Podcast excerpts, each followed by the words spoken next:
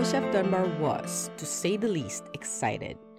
Today is his 17th birthday, and tomorrow he starts a new job. A job that he had longed to have since his family moved from Christchurch.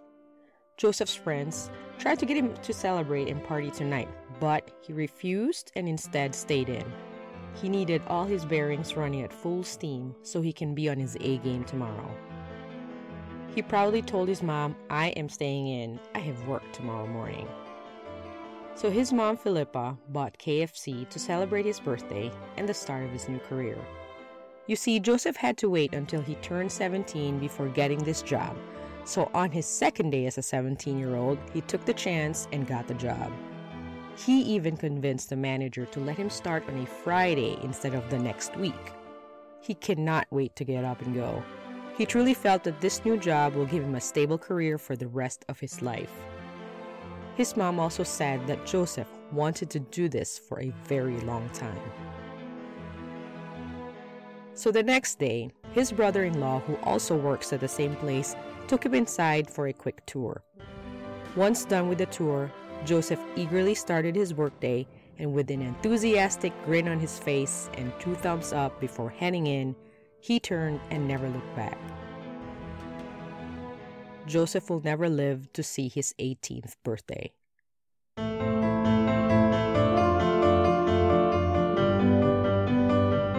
You are listening to Untimely, a podcast about events in earlier or recent history that resulted in untimely fatalities and damages in its wake.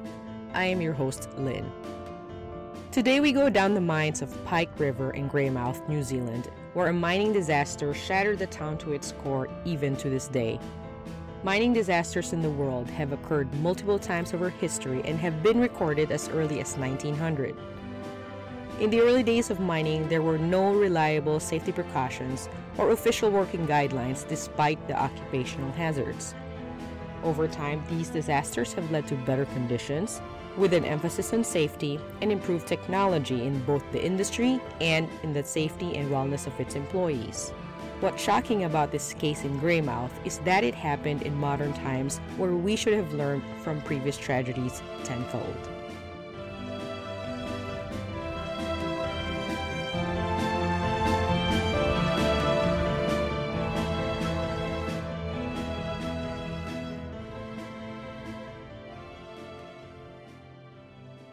The city of Greymouth sits on the west coast in the South Island of New Zealand. In earlier history, the Maori, or the indigenous Polynesian people, settled and developed the land in many years past. The Maori named the town Mawhera, translated as widespread river mouth, as it is conveniently located at the inlet of the Grey River that flows to the Tasman Sea and was located at the foot of the Southern Alps. Greymouth is around 233 kilometers or 144 miles west of the town of Christchurch.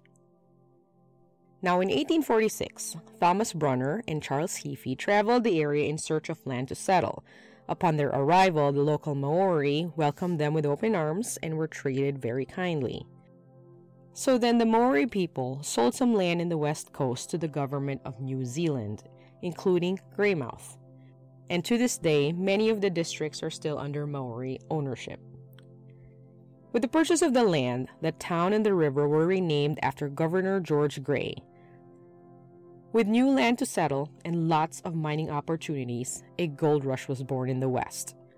Along with the export of coal and a bountiful fishing industry, the local economy grew and flourished.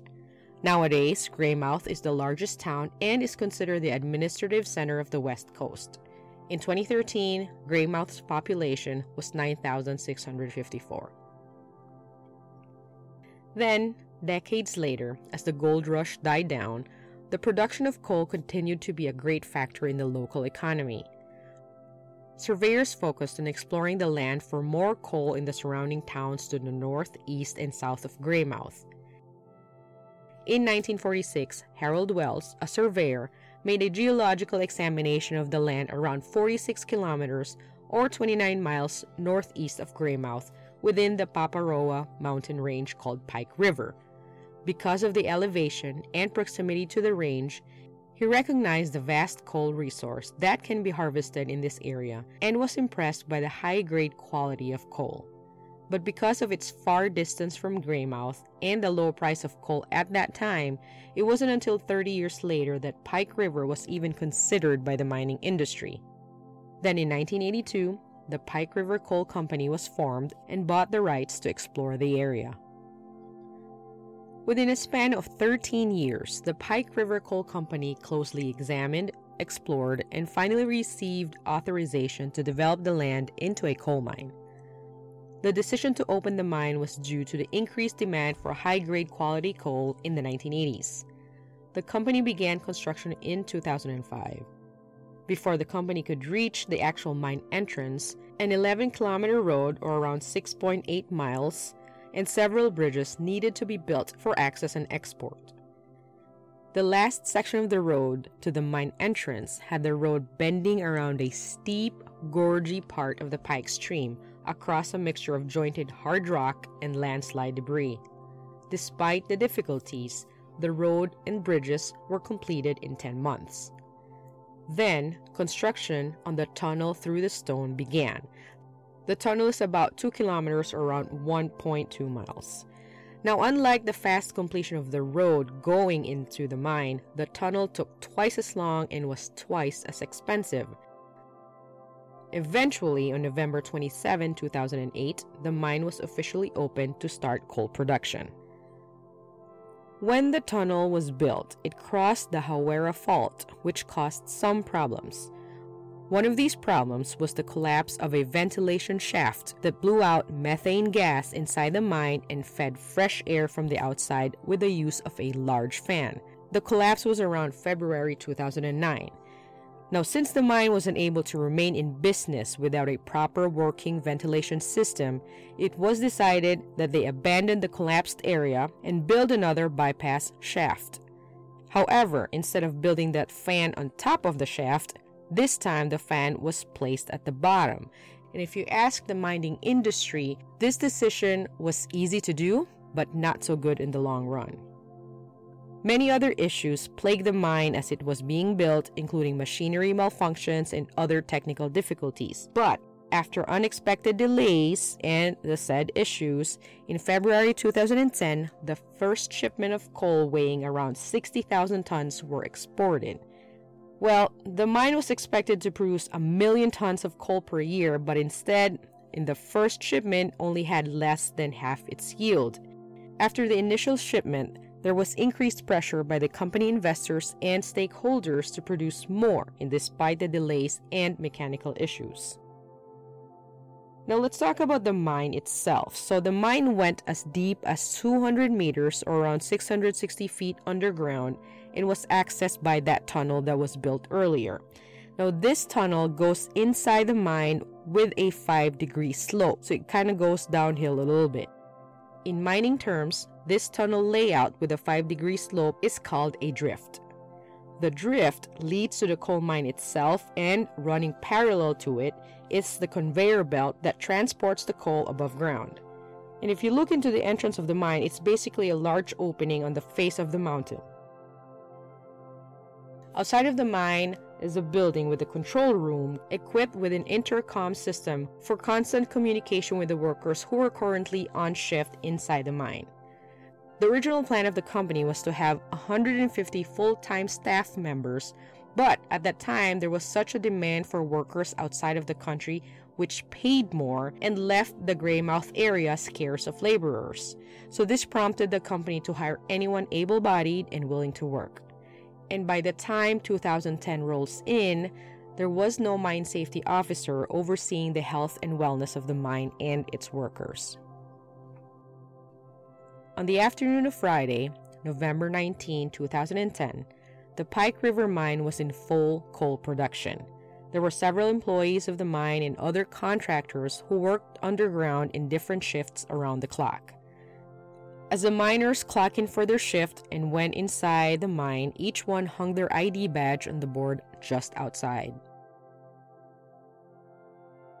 Among the employees were Daniel Rockhouse and his brother Ben, who were both on shift that day.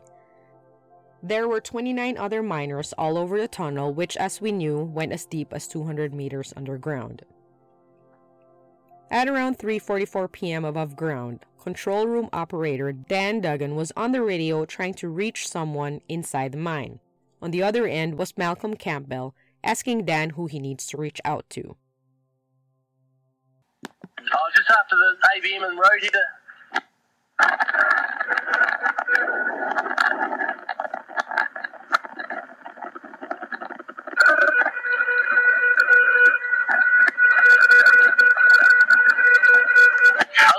Sparkies. After that exchange, the operator never got a response back. At the same time, Daniel Rockhouse was refilling his loader when suddenly he was knocked off his feet from the explosion that came from deep inside the mine. It was the same noise heard on the radio by the control room operator. Daniel lost consciousness for what seemed like forever, and when he came to, he was surrounded by smoke and darkness. Daniel tried to get up on his feet, but was unable to muster enough strength because of the high pitched ringing in his ears, so he started crawling toward the mine entrance. Minutes later, as he regained his bearings and got up on his feet, he used his hand in the tunnel wall as a guide. Luckily, Daniel was able to find a compressed air line which he used to take in fresh air to help him breathe. As he was making his way outside, he stumbled upon his coworker, Russell Smith. Before the explosion, Russell was inside his loader. Russell crouched down the front seat as low as he can. Even though debris continued to pelt the outside of the loader, Russell managed to get out of the vehicle, but did not make it far and fell down. When Daniel found him, he was badly hurt and could not keep his balance. So Daniel and Russell held each other up and started walking towards the entrance of the mine.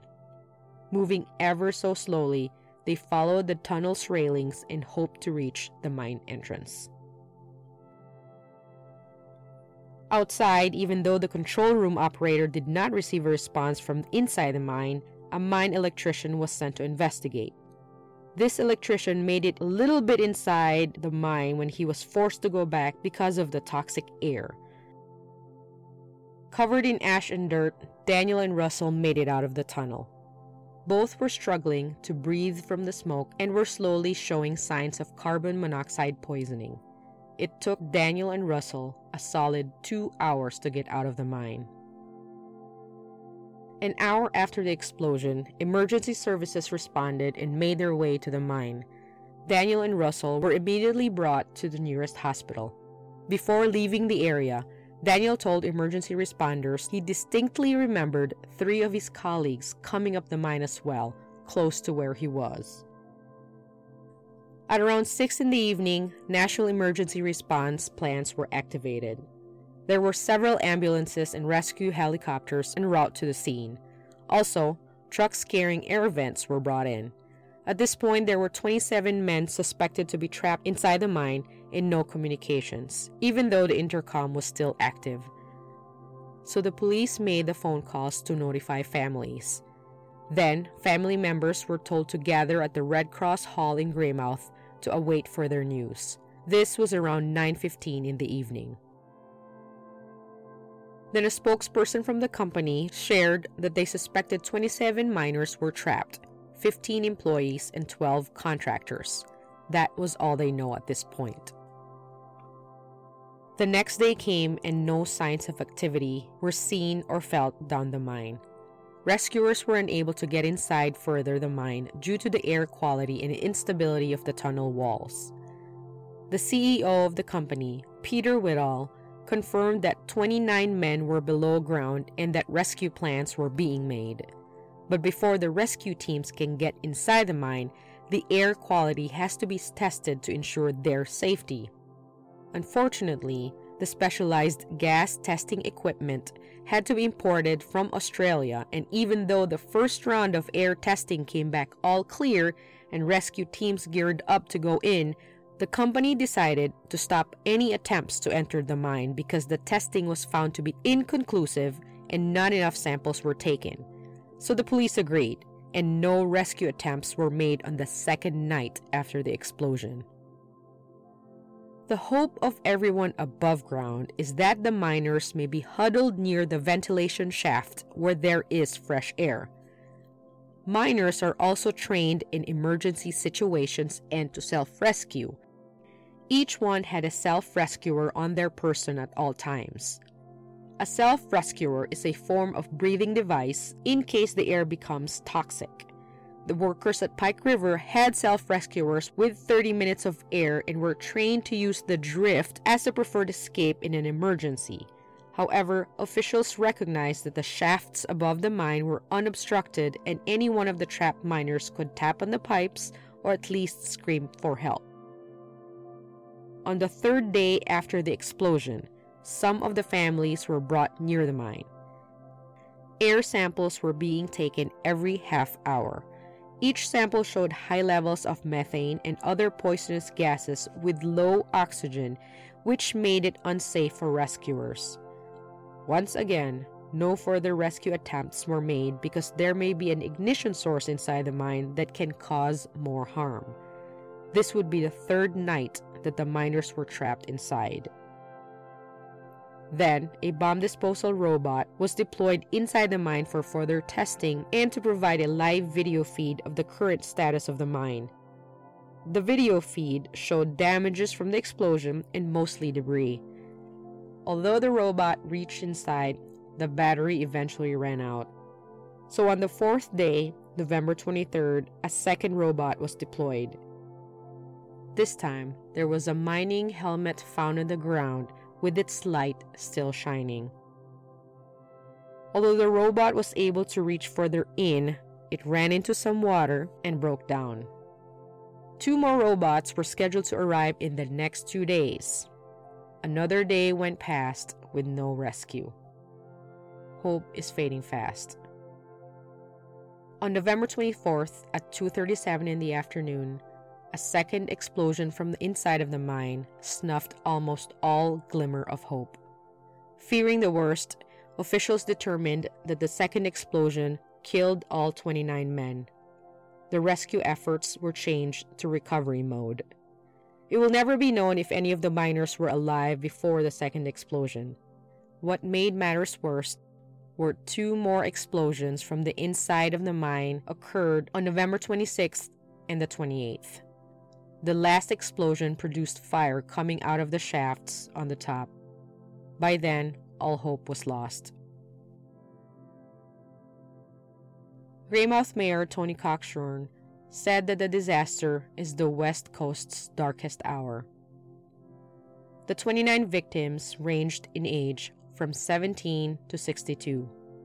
The youngest was Joseph Dunbar, who was on his first shift underground and the oldest was Keith Valli, lovingly known as the Gentle Giant, and whose brother Joff Valley played for the All Blacks rugby team. A public memorial in honor of the miners was televised all over New Zealand on December 2nd. Now, even though mining disasters do happen, this one that happened in Greymouth was involved in some controversy it was found that the increased methane and an unknown ignition source caused the explosions inside the mine. The police and the Department of Labor put together a team of investigators who will eventually bring evidence for prosecution. The investigating team were composed of 15 members and interviewed at least 200 people. They interviewed a former mine supervisor who stated that it wasn't unusual that miners were subjected to higher concentrations of methane while at work and that they would blow compressed air on the methane alarms to prevent it from going off. Since then, there was increased pressure from the public and from the families of the miners to gain re entry to the mine because in August of the same year, a mining accident also happened in Chile and had 33 men trapped inside the cave, and all 33 survived and were eventually rescued. However, The circumstances between the two mining accidents were different because the mine in Chile did not have poisonous gases and methane inside the mine itself. Officials and rescuers were not able to reach the mine due to the toxic atmosphere within the mine. There was talk about a so called window of opportunity this window of opportunity is a time frame where it was quote unquote safe to enter the mine after the explosion occurred. Investigators later debunked this theory, and any criticism that mentions a lack of courage on the rescuer's part were never mentioned again.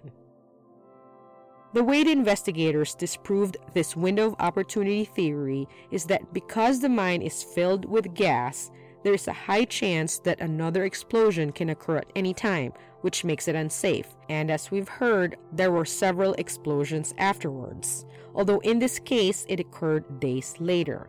The best practice around the world is to re enter a mine only when there is reliable data that shows safe levels of gas in the atmosphere.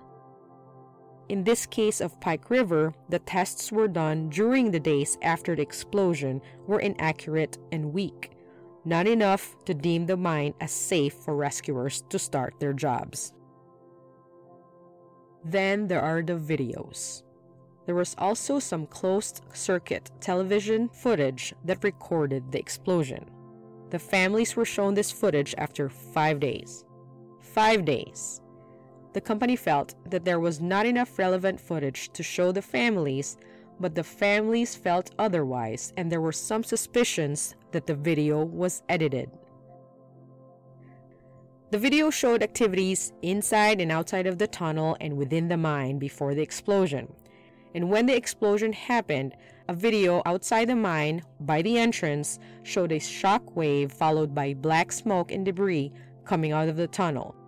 Officials said that there were over 30 hours of footage that they had to comb through and showing all of it would be a waste of everybody's time. Months later, in January 2011, the recovery efforts were halted since it was deemed unsafe for rescuers.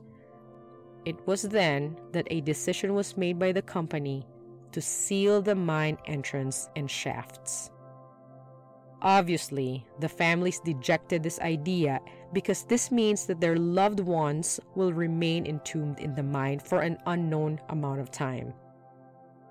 But despite the family's objection to this, a permanent steel door was installed in front of the mine.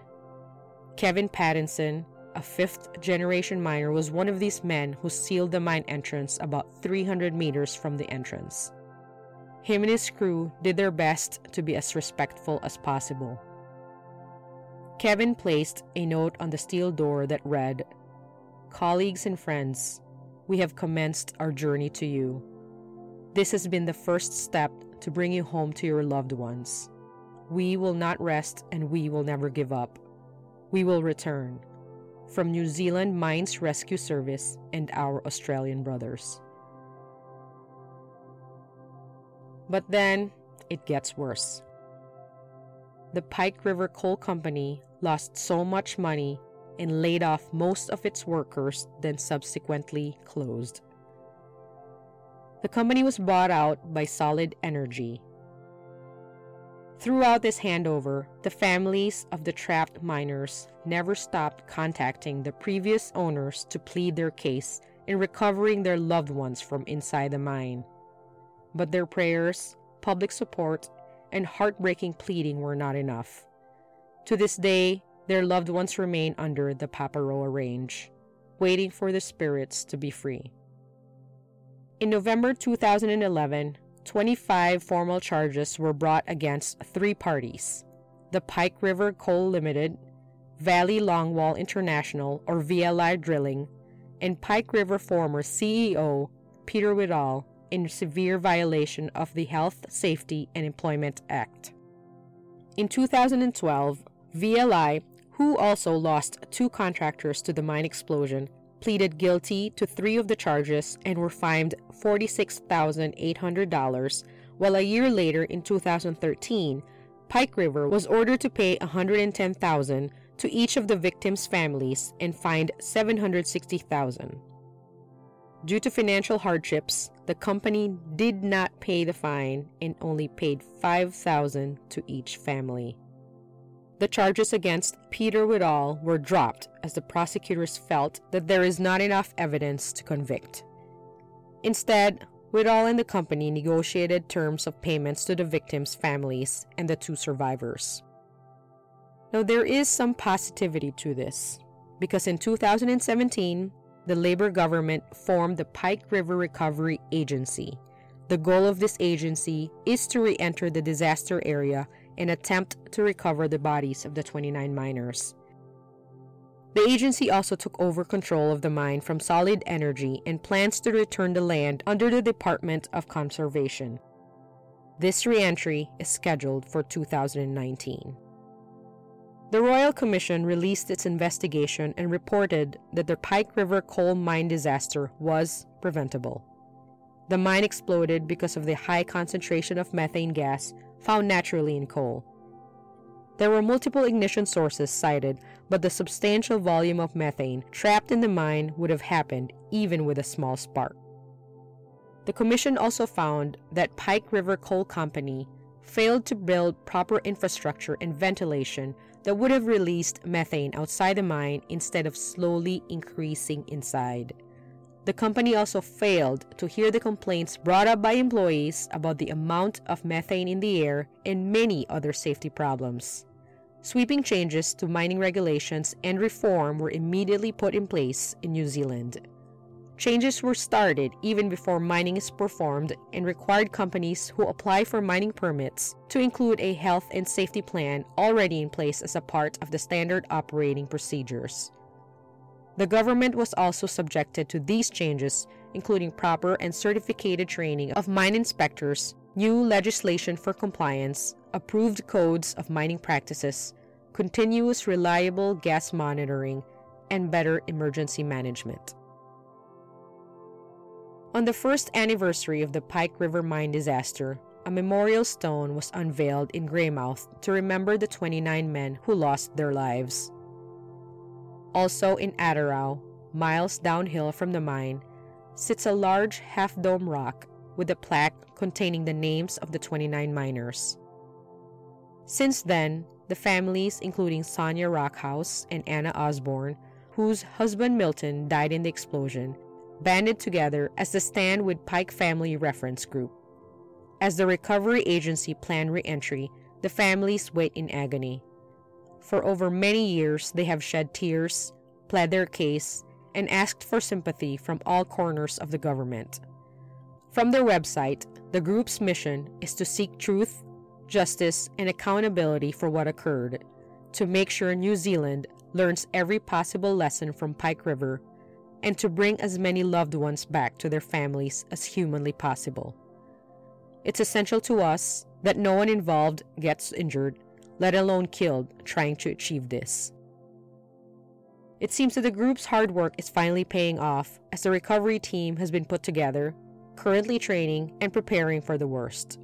They know what is at stake here, and that the entire country of New Zealand, the mining industry, and the entire world will be watching and waiting.